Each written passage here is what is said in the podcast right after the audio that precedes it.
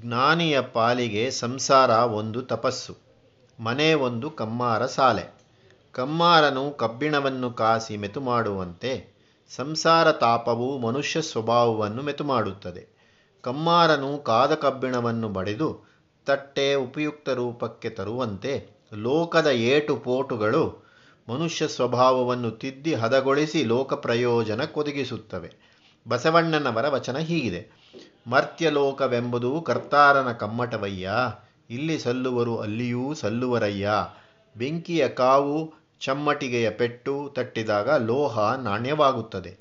ಸಾಚಾನಾಣ್ಯಕ್ಕೆ ಇಹ ಪರಗಳೆರಡರಲ್ಲಿಯೂ ಬೆಲೆಯುಂಟು.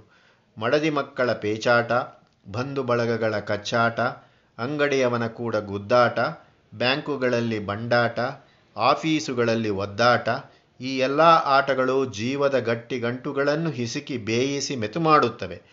ಜೀವದ ಸೊಟ್ಟುಗಳನ್ನು ನೇರ ಮಾಡಿ ಅಳ್ಳಕಗಳನ್ನು ದಟ್ಟವಾಗಿಸುತ್ತವೆ. ಅಹಮೇಕ ಭಾವವನ್ನು ತೆಳವು ಮಾಡುತ್ತವೆ. ಮಮತಾ ಕ್ಷೇತ್ರವನ್ನು ವಿಸ್ತಾರಪಡಿಸುತ್ತವೆ. ಹೀಗೆ ಕರ್ಮದಿಂದ ಆಗುವ ಸ್ವಾರ್ಥ ಶೋಷಣೆ. ಈ ಕಾರಣದಿಂದ ನಾ ತ್ಯಾಜಮಿತಿ ಚಾಪರೆ, ಕರ್ಮ ಮಾಡಬೇಕೇ ಬಿಡಬೇಕೇ, ಮೂಗು ಇರಬೇಕೇ ಅದನ್ನು ಕೊಯ್ದು ಹಾಕಬೇಕೆ, ಅದಿದ್ದರೆ ನೆಗಡಿ, ಅದಿಲ್ಲದಿದ್ದರೆ ಉಸಿರೂ ಇಲ್ಲ. ಕರ್ಮ ಮಾಡಿದರೆ ಸ್ವಾರ್ಥ ಪ್ರೋತ್ಸಾಹ, ಕರ್ಮ ಮಾಡದಿದ್ದರೆ ಇರುವ ಸ್ವಾರ್ಥ ಅಳಿದು ಹೋಗುವ ಹಾಗಿಲ್ಲ. ಹೀಗೂ ಅಪಾಯ ಹಾಗೂ ಅಪಾಯ. ಇದರಲ್ಲಿ ಉಪಾಯವೇನೆಂದರೆ ಕರ್ಮದಲ್ಲಿ ಸೇರಿಕೊಳ್ಳುವ ಸ್ವಾರ್ಥಾಂಶವನ್ನು ತಡೆದಿಡುವುದು. ಅದೇ ಸಿದ್ಧಾಂತ. ಯಜ್ಞದಾನ ತಪಕರ್ಮ ನ ತ್ಯಾಜಂ ಕಾರ್ಯಮೇವತತ್. ಯಜ್ಞವೆಂದರೆ ದೈವ ಪೂಜೆ, ದಾನವೆಂದರೆ ಲೋಕ ಸಂತೋಷಣ, ತಪಸ್ಸೆಂದರೆ ಆತ್ಮ ಸಂಯಮ. ದೈವ, ಲೋಕ, ಜೀವ ಈ ಮೂರು ಮನುಷ್ಯ ಜೀವನದ ಘಟಕಾಂಶಗಳು. ಅವುಗಳ ಸೇವೆ ಕರ್ತವ್ಯ, ಎಂದಿಗೂ ಬಿಡತಕ್ಕದ್ದಲ್ಲ, ಮಾಡಲೇಬೇಕು. ಯಜ್ಞವೂ ದಾನವೂ ತಪಸ್ಸು ಬುದ್ಧಿಶಾಲಿಗೆ ಪಾವನಗಳು, ಎಂದರೆ ಪರಿಶುದ್ಧಿ ಕಾರ್ಯಗಳು. ಆ ಕರ್ಮಗಳನ್ನು ವಿವೇಕದಿಂದ ಅರ್ಥಜ್ಞಾನ ಪೂರ್ವಕವಾಗಿ ಮಾಡಿದರೆ ಅವು ಸ್ವಾರ್ಥ ದೋಷಗಳನ್ನು ನೀಗಿ ಜೀವಶೋಧಕಗಳಾಗುತ್ತದೆ. ಸಂಸಾರ ನಿರ್ವಾಹ ಒಂದು ವ್ರತ, ವಿವಾಹವು ಒಂದು ಧರ್ಮ ಸಂಸ್ಕಾರ. ಅದರಿಂದ ಉಂಟಾಗುವ ಲೋಕ ಸಂಬಂಧಗಳು ಧರ್ಮಾವಕಾಶಗಳು. ಹೀಗೆ ಭಾವಿಸಿ ಮಾಡಿದ ಗೃಹಕೃತ್ಯ ಒಂದು ತಪಸ್ಸು. ಅದನ್ನು ಯಜ್ಞವೆಂದೂ ತಿಳಿಯಬಹುದು. ಜ್ಞಾನಿಯ ಸಮಸ್ತ ಜೀವನವೂ ಅವನ ಎಲ್ಲ ಲೌಕಿಕ ವ್ಯವಹಾರಗಳು ಒಂದು ಮಹಾಯಜ್ಞವೆಂದು ವೇದವೇ ಪ್ರಶಂಸೆ ಮಾಡಿರುವುದನ್ನು ಆಗಲೇ ನೋಡಿದ್ದೇವೆ. ತಸ್ವೈವಂ ವಿದಶೋ ಯಜ್ಞಸ್ಯಾತ್ಮ ಯಜಮಾನಃ ಇತ್ಯಾದಿಯಾಗಿ. ಏತಾನ್ಯಪೀತು ಕರ್ಮಾಣಿ ಸಂಗಂ ತ್ಯಕ್ತ್ವಾ ಫಲಾನಿ ಚ ಕರ್ತವ್ಯ ನೀತಿ ಮೇ ಪಾರ್ಥ ನಿಶ್ಚಿತಂ ಮತಮುತ್ತಮಂ. ಯಜ್ಞದಾನ ಪುರೋ ಪ್ರಕ್ರಿಯೆಗಳು ಕರ್ತವ್ಯ ಬುದ್ಧಿಯಿಂದ ಮಾಡುವುದು ಸರ್ವೋತ್ತಮ ಮಾರ್ಗ. ಆದರೆ ಒಂದು ನಿಯಮವುಂಟು, ಅವುಗಳಲ್ಲಿ ಅಹಂಭಾವದ ಸಂಘವಿರಬಾರದು, ಫಲಚಿಂತೆ ಇರಬಾರದು. ಕರ್ತವ್ಯಾನಿ ಎಂಬಲ್ಲಿ ತವ್ಯ ಪ್ರತ್ಯಯ ಪ್ರಯೋಗಿಸಿರುವುದನ್ನು ಗಮನಿಸಬೇಕು. ಕಡ್ಡಾಯವಾಗಿ ಮಾಡಲೇಬೇಕೆಂಬುದು ಅದರಿಂದ ಧ್ವನಿತವಾಗುತ್ತದೆ. ಮಾಡುವವನು ನಾನು, ಪ್ರಯೋಜನ ನನಗೆ ಎಂಬುದು ಮಾತ್ರ ಇರಬಾರದು. ಈ ಅಹಂಭಾವ ತ್ಯಾಗ ಫಲ ಸಂಬಂಧ ತ್ಯಾಗಗಳೇ ಕರ್ಮಯೋಗದಲ್ಲಿರಬೇಕಾದ ಕೌಶಲ. ಅದೊಂದು ಹುನ್ನೂರು ಅದೇ ಯೋಗ ಕರ್ಮಸು ಕೌಶಲಂ. ಮಾಡುವುದರಲ್ಲಿ ಶ್ರದ್ಧೆ, ಉತ್ಸಾಹ, ಫಲದಲ್ಲಿ ಉಪೇಕ್ಷೆ, ನಿಶ್ಚಿಂತೆ. ಮನುಷ್ಯನ ಎಲ್ಲ ಜೀವಿತ ಕ್ಷೇತ್ರಗಳಲ್ಲಿಯೂ ಇರುವಂತೆ ಕರ್ಮದಲ್ಲಿಯೂ ಸತ್ವ ರಜಸ್ಸು ತಪಸ್ಸುಗಳು ಪ್ರಭಾವ ಉಂಟು. ನಿಯತಸ್ಯತು ಸನ್ಯಾಸಃ ಕರ್ಮಣೋ ನೋಪಪದ್ಯತೆ. ನಿಯತಕರ್ಮವನ್ನು ಯಾರು ಎಂದಿಗೂ ಬಿಡತಕ್ಕದ್ದಲ್ಲ. ಈ ಮಾತು ಸಂಧ್ಯಾವಂದನಾದಿ ವರ್ಣಾಶ್ರಮ ಕರ್ಮಗಳ ವಿಷಯಕ್ಕೆ ಮಾತ್ರವೇ ಅಲ್ಲ, ಜೀವಿಕಾವೃತ್ತಿ, ಸಮಾಜಹಿತ ಮೊದಲಾದ ಎಲ್ಲ ಲೌಕಿಕ ಕರ್ತವ್ಯಗಳಿಗೂ ಅನ್ವಯಿಸುತ್ತದೆ. ಸ್ವಧರ್ಮ ಕರ್ಮವು ಎಲ್ಲರಿಗೂ ನಿತ್ಯ ವಿಹಿತವಾದದ್ದು. ವಿಹಿತ ಕರ್ಮವನ್ನು ಆಚಾರ ಮಾತ್ರದೆಂದಾಗಲಿ ಅದು ಅಮುಖ್ಯವೆಂದಾಗಲಿ ಲೋಪ ಮಾಡುವುದು ತಾಮಸತ್ಯಾಗ. ಮೋಹಾತ್ರಸ್ಯ ಪರಿತ್ಯಾಗ ತಾಮಸಃ ಪರಿಕೀರ್ತಿತಃ. ಇಂದಿನ ಕಾಲದಲ್ಲಿ ದೇವಸ್ಥಾನಗಮನ, ತೀರ್ಥಯಾತ್ರೆ ಮೊದಲಾದ ಸತ್ಕರ್ಮಗಳ ವಿಷಯದಲ್ಲಿ ನಮಗೆ ಇಂಥ ತ್ಯಾಗಬುದ್ಧಿ ಬರುತ್ತಿದೆ. ಅದು ಮೋಹ ಮೂರ್ಖತೆಗಳ ಕಾರ್ಯ, ಅದು ತಾಮಸ. ಅದು ಮಾತ್ರವಲ್ಲದೆ ದೇಹಾಯಾಸ ಭಯದಿಂದಲೂ ಸ್ನಾನಾಚಾರಾದಿಗಳಲ್ಲಿ ಲೋಪ ಮಾಡುತ್ತೇವೆ, ಇದು ರಾಜಸ ತ್ಯಾಗ. ನಮ್ಮ ದೇಶದ ವಿದ್ಯಾವಂತರಲ್ಲಿ ಇದನ್ನು ಹೆಚ್ಚಾಗಿಯೇ ನೋಡಬಹುದು. ದುಃಖಮಿತ್ಯೇವ ಯತ್ಕರ್ಮ ಕಾಯಕ್ಲೇಶ ಭಯಾತ್ಯಜೇತ್. ಸಾಷ್ಟಾಂಗವಾಗಿ ನಮಸ್ಕಾರ ಮಾಡಿದರೆ ಆಯಾಸವಾಗುತ್ತದೆ, ಭಕ್ತಿ ಇದ್ದರೆ ಕೈ ಮುಗಿದರೆ ಸಾಲದೆ ಕೈ ಮುಗಿಯುವ ಶ್ರಮ ತಾನೇ ಏಕೆ? ಒಂದು ಕೈ ಸನ್ನೆ ಸಾಲದೆ. ಕೈ ಸನ್ನೆ ಯಾಕೆ? ಹಲ್ಲು ಕಿರಿದರೆ ಸಾಲದೆ, ತುಟಿ ಬೆರಿದರೆ ಸಾಲದೆ, ಹುಬ್ಬು ಹಾರಿಸಿದರೆ ಸಾಲದೆ. ದೇವರಿಗೆ ನಮ್ಮ ವಿಷಯ ಗೊತ್ತೇ ಇದೆ, ಅವನು ಸರ್ವಜ್ಞ. ಅವನಿಗೆ ನಮ್ಮ ಮೈ ಮುದಿರು ಕೈ ಸನ್ನೆಗಳ ಅವಶ್ಯಕತೆ ಏನಿದೆ? ಇಂಥದ್ದು ನಮ್ಮ ಕಾಲದ ಮನೋಗತ. ಸುಲಭದಲ್ಲಿ ಸ್ವರ್ಗ ಸೂರೆ, ಸೂಕ್ಷ್ಮಂಲೋ ಮೋಕ್ಷಮು. ಇದಕ್ಕೆ ಭಗವಂತನ ಒಪ್ಪಿಗೆ ಇಲ್ಲವಂತೆ. ಕಾರ್ಯಮಿತ್ಯೇವ ಯತ್ಕರ್ಮ ನಿಯತಂ ಕ್ರಿಯತೆರ್ಜುನ, ಸಂಗಂ ತ್ಯಕ್ವಾ ಫಲಂಚೈವ ಸತ್ಯಾಗಃ ಸಾತ್ವಿಕೋ ಮತಃ. ನಾದ್ವೇಷ್ಟ ಕುಶಲಂ ಕರ್ಮ ಕುಶಲೇ ನಾನು ಸಜ್ಜತೆ, ತ್ಯಾಗೀ ಸತ್ವ ಸಮಾವಿಷ್ಟೋ ಮೇಧಾವಿ ಭಿನ್ನ ಸಂಶಯ. ಯಾವ ಕಾರ್ಯವು ಸಂದರ್ಭ ವಿವೇಕದಿಂದಲೂ ಶಾಸ್ತ್ರೋಪದೇಶದಿಂದಲೂ ತಾನು ಮಾಡಲೇಬೇಕಾದ ಕರ್ತವ್ಯವಾಗುತ್ತದೆಯೋ ಅದನ್ನು ಆಚರಿಸುವುದರಲ್ಲಿ ಅಹಂಭಾವವನ್ನು ಫಲಸಂಘವನ್ನು ತ್ಯಜಿಸುವುದೇ ಸಾತ್ವಿಕ ತ್ಯಾಗ. ಅಂಥ ಸಾತ್ವಿಕ ತ್ಯಾಗಿಯು ತನಗೆ ನಿಯತವಾದ ಕಾರ್ಯವು ದುಃಖಕರವೋ ಅಸಹ್ಯವೋ ಆಗಿದೆ ಎಂದು ಅದನ್ನು ದ್ವೇಷಿಸುವುದಿಲ್ಲ, ಅದು ಸುಖಕರವೆಂದು ಅದನ್ನು ತಗಲಿಸಿಕೊಳ್ಳುವುದಿಲ್ಲ, ಏಕಾದಶಿ ಬಂತೆಂದು ಕುಗ್ಗುವುದಿಲ್ಲ, ದ್ವಾದಶಿ ಬಂತೆಂದು ಹಿಗ್ಗುವುದಿಲ್ಲ, ಆಸ್ಪತ್ರೆಯ ಉದ್ಯೋಗವೆಂದು ಹೆದರುವುದಿಲ್ಲ, ನಾಟಕ ಶಾಲೆಯ ಉದ್ಯೋಗವೆಂದು ಮೆರೆಯುವುದಿಲ್ಲ, ಹಣ ಹೊರಬೇಕಾದೀತೆಂದು ಓಡಿ ಹೋಗುವುದಿಲ್ಲ, ಮದುವೆಯ ಮೆರವಣಿಗೆ ಎಂದು ಮುಂದೆ ನಿಲ್ಲುವುದಿಲ್ಲ. ಅವನು ಶುಭಾಶುಭ ಸಮನಾಗಿರುತ್ತಾನೆ, ಎಂದರೆ ದ್ವಂದ್ವ ಪರಿಣಾಮಗಳಿಂದ ದೂರವಿರುತ್ತಾನೆ, ಭೇದ ಗಣನೆಯನ್ನು ತ್ಯಜಿಸಿರುತ್ತಾನೆ. ಅವನು ಎಲ್ಲ ಸಂದೇಹಗಳನ್ನು ಕತ್ತರಿಸಿ ಹಾಕಿ ಕೇವಲ ಸತ್ವನಿಷ್ಠನಾಗಿರುತ್ತಾನೆ. ಈ ಸಾತ್ವಿಕ ತ್ಯಾಗ ಪೂರ್ವಕವಾದ ಕರ್ಮನಿಷ್ಠೆಗೆ ಈ ಅಧ್ಯಾಯದಲ್ಲಿಯೂ ಹಿಂದಿನ ಅಧ್ಯಾಯಗಳಲ್ಲಿಯೂ ಭಗವಂತ ಕೊಟ್ಟಿರುವ ಪ್ರಾಶಸ್ತ್ಯವನ್ನು ನೋಡಿದರೆ ಗೀತೆಯು ಜೀವನ ಧರ್ಮ ಗ್ರಂಥವೆಂಬ ನಮ್ಮ ಅಭಿಪ್ರಾಯವು ಸ್ಥಿರಪಡುತ್ತದೆ.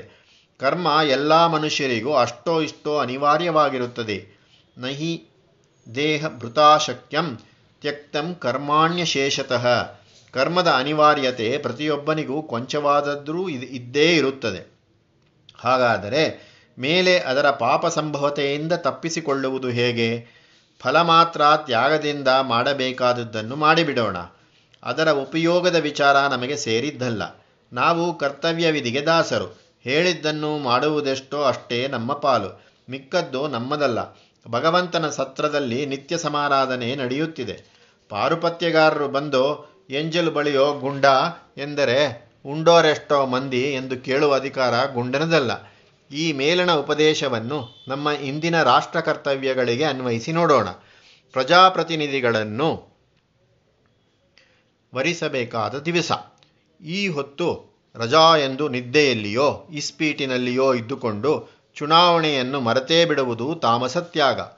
ಬಿಸಿಲಿನಲ್ಲಿ ಯಾರಯ್ಯ ಅಷ್ಟು ದೂರ ನಡೆದು ಅಷ್ಟು ಹೊತ್ತು ಕಳೆಯೋರೋ, ಅಲ್ಲಿ ಬೇರೆ ಅಷ್ಟುದ್ದ ಕ್ಯೂ ಎಂದು ಚುನಾವಣೆಗೆ ಹೋಗದೆ ಅದು ಜ್ಞಾಪಕವಿದ್ದರೂ ಪ್ರಯಾಸ ಭಯದಿಂದ ಕರ್ಮಲೋಪ ಮಾಡುವುದು ರಾಜಸ ತ್ಯಾಗ.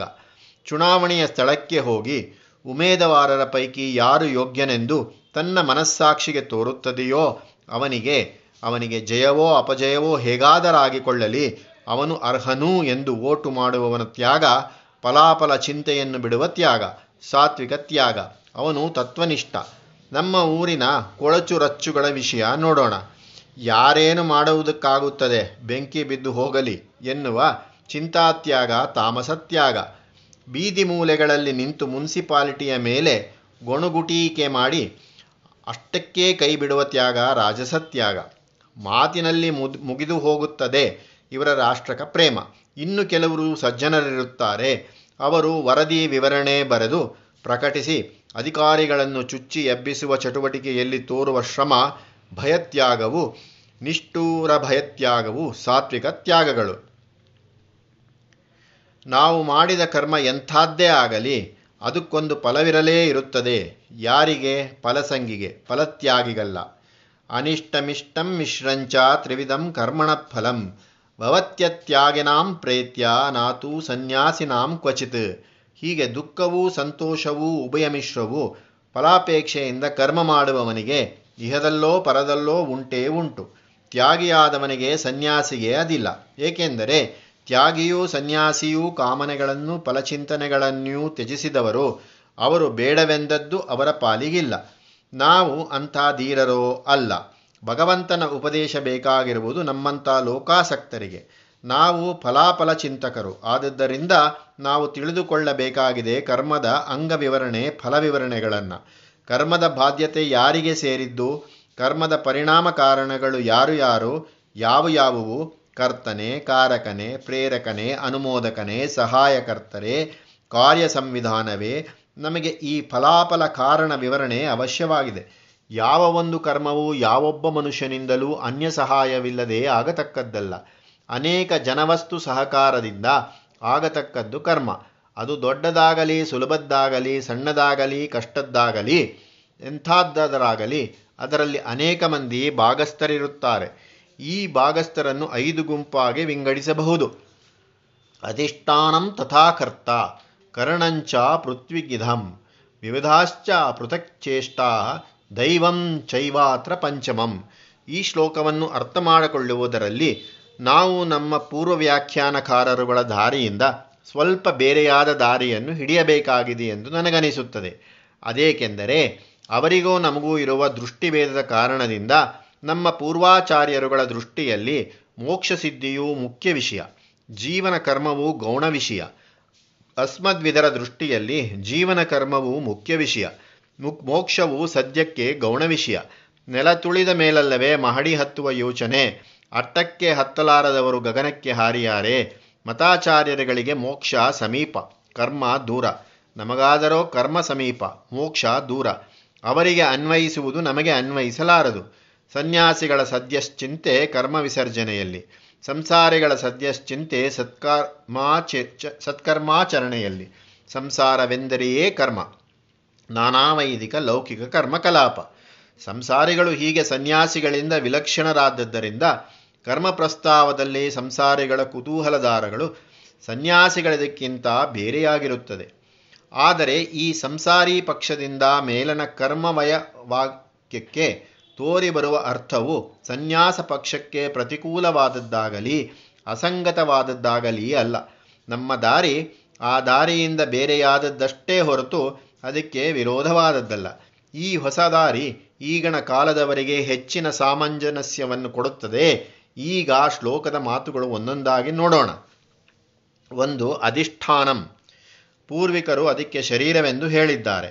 ಮುಂದಿನ ಶ್ಲೋಕದಲ್ಲಿ ಶರೀರವಾಂಗ್ಯೋಭಿಹಿ ಎಂದು ಸ್ಪಷ್ಟವಾಗಿರುವುದರಿಂದ ಅಧಿಷ್ಠಾನಂ ಎಂಬ ಪದಕ್ಕೆ ಶರೀರವೆಂದು ಅದೇ ಅರ್ಥ ಹೇಳುವುದರಲ್ಲಿ ಸ್ವಾರಸ್ಯ ಕಡಿಮೆ. ಪುನರುಕ್ತಿಯ ಅವಶ್ಯಕತೆ ಇಲ್ಲಿಲ್ಲ. ಅದಕ್ಕೆ ಬದಲಾಗಿ ಅಧಿಷ್ಠಾನಂ ಎಂದರೆ ಪ್ರೇರಕ ಕಾರಕ ಸನ್ನಿವೇಶ ಎಂದು ಹೇಳುವುದು ಯುಕ್ತವಾಗುತ್ತದೆ. ಅದು ಇಂಗ್ಲೀಷಿನಲ್ಲಿ ಹೇಳುವಂತೆ ಸಿಚುಯೇಷನ್, ಸರ್ಕಮ್ಸ್ಟೆನ್ಸಸ್, ಸಂದರ್ಭ, ಪರಿಸ್ಥಿತಿ. ಕರ್ಮ ಪ್ರವೃತ್ತಿಯನ್ನು ಆ ಸಂದರ್ಭವು ಪ್ರಚೋದಿಸುತ್ತದೆ. ಅಧಿಷ್ಠಾನಂ ಎಂದರೆ ಕರ್ಮಾಧಾರ ಸಂದರ್ಭ, ಕಾರ್ಯ, ಸನ್ನಿವೇಶ. 2. ಕರ್ತ. ಇಲ್ಲಿ ಪೂರ್ವಿಕರಿಗೂ ನಮಗೂ ಅಭಿಪ್ರಾಯ ಭೇದವಿಲ್ಲ. ಕರ್ತ ಎಂದರೆ ಮಾಡತಕ್ಕವನು. ಯಾರು ಕರ್ಮವನ್ನು ಕೈಕೊಂಡಿರುತ್ತಾನೋ ಆ ಮನುಷ್ಯ, ಅವನೇ ಕಾರ್ಯಕಾರ್ಯ ಫಲಭಾದ್ಯನು. ಕರ್ತ ಎಂಬುದರಲ್ಲಿ ಜೀವಲಕ್ಷಣೋಪಾದಿಗಳು, ಪೂರ್ವಜನ್ಮಗಳ ಪುಣ್ಯಪಾಪ ಶೇಷಗಳು, ಅವುಗಳ ಋಣಾನುಬಂಧಗಳು, ಮನೋವಾಸನೆಗಳು, ತ್ರಿಗುಣ ಮಿಶ್ರಣಗಳು ಇವೆಲ್ಲ ಸೇರಿರುತ್ತವೆಂಬುದನ್ನು ಜ್ಞಾಪಕದಲ್ಲಿರಿಸಿಕೊಳ್ಳಬೇಕು. ಕರ್ತ ಎಂಬುದು ಶುದ್ಧಾತ್ಮವಲ್ಲ, ಕರ್ಮವಾಸನಾ ಬದ್ಧವಾದ ಜೀವ. ಆದ್ದರಿಂದ ಫಲಾಫಲ ಬಾಧ್ಯತೆ. ಶುದ್ಧಾತ್ಮಕ್ಕೆ ಕರ್ತೃತ್ವ ಭೋಕ್ತೃತ್ವಗಳಿಲ್ಲ. ನಾನಾ ಪೂರ್ವ ವಾಸನಾ ಋಣ ಸಂಚಯ ಸಮೇತನಾದ ಜೀವನು ಕರ್ತ. 3. ಕರಣಂಚ ಪೃಥ್ವಿಗಿಧಂ. ಬೇರೆ ಬೇರೆ ಬಗೆಯ ಉಪಕರಣ ಸಾಧನಗಳು. ಪೂರ್ವಿಕರು ಕರಣವೆಂದರೆ ಚಕ್ಷುರಾದಿ ಇಂದ್ರಿಯಗಳೆಂದು ಅರ್ಥ ಮಾಡಿದ್ದಾರೆ. ಆದರೆ ಮೇಲೆ ನೋಡಿದಂತೆ ಈ ಇಂದ್ರಿಯ ಪ್ರಸ್ತಾವ ಮುಂದಿನ ಶ್ಲೋಕದ ಶರೀರವಾಂಗ್ನೋಭಿಹಿ ಎಂಬುದರಲ್ಲಿ ಅಡಗಿದೆ. ಆದ ಕಾರಣ ಬೇರೆ ಅರ್ಥಕ್ಕೆ ಇಲ್ಲಿ ಅವಕಾಶ ಉಂಟು. ಒಂದು ಕೆಲಸಕ್ಕೆ ಸಹಾಯಕರ್ತರಾಗಿ ನಿಂತ ಜನವೂ ವಸ್ತು ಸಾಮಗ್ರಿಯು ಒಟ್ಟಿಗೆ ಉಪಕರಣ ಅಥವಾ ಸಾಧನ ಸಂಪತ್ತು. 4. ವಿವಿಧಾಶ್ಚ ಪೃಥಕ್ಲೇಷ್ಟಾ. ಪೂರ್ವಿಕರು ಇಲ್ಲಿ ಪ್ರಾಣಾಪಾನಾದಿ ವಾಯುಗಳಿಂದ ಆದ ಉಚ್ಛ್ವಾಸ ನಿಶ್ವಾಸ ಜೃಂಭಣ ವಿಕ್ಷವಾದಿ ವಾತವಿಕಾರಗಳೆಂದು ಭಾವಿಸಿದ್ದಾರೆ. ಕರ್ಮದ ಫಲಾಫಲಗಳಿಗೆ ಈ ಆಕಳಿಕೆ ತೂಕಡಿಕೆಗಳು ಕಾರಣವೆಂದು ಹೇಳುವುದಕ್ಕಿಂತ ಬೇರೆ ಹೇಳುವುದು ಯುಕ್ತ ಕಾಣುತ್ತದೆ. ಪ್ರಾಣಾಪಾನಾದಿ ವಾತಚಲಿತಗಳು ಶರೀರ ವಾಕ್ ಎಂಬ ಮುಂದಿನ ಪದದಲ್ಲಿ ಅಂತರ್ಗತವಾಗಿವೆ. ಚೇಷ್ಟೆ ಎಂಬ ಮಾತಿಗೆ ಉಪಾಯ ಯೋಜನೆ ಎಂಬ ಅರ್ಥ ಸಾಧುವಾಗುತ್ತದೆ. ಇಂಗ್ಲೀಷಿನಲ್ಲಿ ಯಾವುದನ್ನು plan of action, program, policy, strategy, tactics ಎಂದು ಮೊದಲಾಗಿ ಹೇಳುತ್ತಾರೋ ಆ ವಿಧಾನ, ಆ ಸಂಧಾನ, ಆ ನಯನೀತಿಯೇ ಇಲ್ಲಿ ಸಂಗತವಾದದ್ದು. ಚದುರಂಗದ ಆಟದಲ್ಲಿ ಪ್ಯಾದೆ ಮಾಡುವ ಚಮತ್ಕಾರ ಹೇಗೋ ಹಾಗೆ ವಿವಿಧಾಶ ಕೃತಕ್ಚೇಷ್ಟಾ ಎಂದರೆ ಸಾಮಧಾನ ಭೇದ ದಂಡಾದಿ ನಾನೋ ಕಾರ್ಯೋಪಾಯಗಳು, ಕಾರ್ಯನೀತಿ. 5. ದೈವಂ. ಪೂರ್ವ ವ್ಯಾಖ್ಯಾನಕರ್ತರು ಇದಕ್ಕೆ ಚಕ್ಷುರಾನೇಂದ್ರಿಯ ವರ್ಗದ ಅಭಿಮಾನ ದೇವತೆಗಳಾದ ಸೂರ್ಯಚಂದ್ರಾದಿಗಳು ಅಥವಾ ಜೀವದ ಅಂತರ್ಯಾಮಿಯಾದ ಚೈತನ್ಯ ಎಂದು ಹೇಳಿದ್ದಾರೆ. ಇಷ್ಟು ಮಾತ್ರದಿಂದ ಕರ್ಮಫಲ ಸಂಗತಿಯನ್ನು ಕುರಿತು ಯಾವ ವಿಶೇಷಾಂಶವನ್ನೂ ತೋರಿಸದಂತಾಗಲಿಲ್ಲ. ಸೂರ್ಯಚಂದ್ರಾದಿ ದಿವ್ಯಶಕ್ತಿಗಳು, ಅಂತರ್ಯಾಮಿ ಚೈತನ್ಯವೂ ಇವೆ, ಅವು ಖಂಡಿತವಾಗಿ ಇವೆ, ಕರ್ಮದಲ್ಲಿ ಭಾಗಿಗಳಾಗಿಯೂ ಇವೆ ಎಂಬುದು ಸರ್ವವಿದಿತವಾಗಿದೆ. ಶರೀರವಾಂಗ್ನೋಭಿಹಿ ಎಂಬ ಪದದಲ್ಲಿ ವಿವಕ್ಷಿತವಾದದ್ದು ಮೃತ ಶರೀರವಲ್ಲ, ಜೀವಂತ ಶರೀರ. ಜೀವವಿದ್ದ ಮೇಲೆ ಇಂದ್ರಿಯಗಳು, ತದ್ವಿಮಾನ ದೇವತೆಗಳು, ಅಂತರಾತ್ಮವು ಸ್ವತಃ ಸಿದ್ಧವಾಗುತ್ತವೆ. ಅವುಗಳಲ್ಲದೆ ಹೇಳಲ್ಪಡಬೇಕಾದ ವಸ್ತು ಬೇರೊಂದಿದೆ, ಅದು ಜಗದ್ವಿಧಿ, ಅದೇ ದೈವ. ಯೋಗ ವಾಸಿಷ್ಠದಲ್ಲಿ ಹೀಗಿದೆ: ಪ್ರಾಕ್ತನಂ ಪೌರುಷಂ ತದ್ವೈ ದೈವಶಬ್ದೇನ ಕಥ್ಯತೆ. ಕರ್ಮದಲ್ಲಿ ಭಾಗಸ್ಥರಾದವರು, ಕರ್ಮಫಲದಲ್ಲಿ ಭಾಗಸ್ಥರಾಗಬೇಕಾದವರು ತಮ್ಮ ತಮ್ಮ ಪೂರ್ವಾರ್ಜಿತದಂತೆ ಪಡೆಯಬೇಕಾಗುವ ಸತ್ಫಲ ದುಷ್ಫಲಗಳನ್ನು ವಿಧಾಯಕ ಮಾಡುವ ಅಧಿಕಾರ ಶಕ್ತಿ ಯಾವುದುಂಟೋ ಅದೇ ದೈವ, ಅದೇ ವಿಧಿ, ಅದು ಜಗನ್ನಿಯಾಮಾದಿ ದೇವತೆ. ಭಗವಂತ 11ನೇ ಅಧ್ಯಾಯದಲ್ಲಿ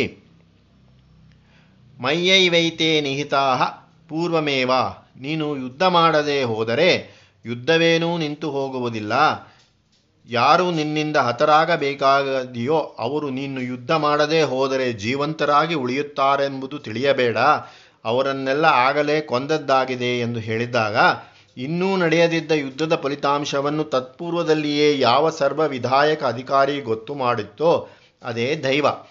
ಯಾವ ಸರ್ವಶಕ್ತನನ್ನು ವೇದವು ಯಥಾ ತತ್ಯೋರ್ಥಾನ್ ವೆದಧಾತ್ ಶಾಶ್ವತೀಭ್ಯ ಸಮಾಭ್ಯ ಎಂದು ಧಾತಾ ಯಥಾ ಪೂರ್ವಮ ಕಲ್ಪಯತ್ ಎಂದು ಸ್ಮರಿಸಿದೆಯೋ ಆ ವಿಧಾತನೇ ದೈವ.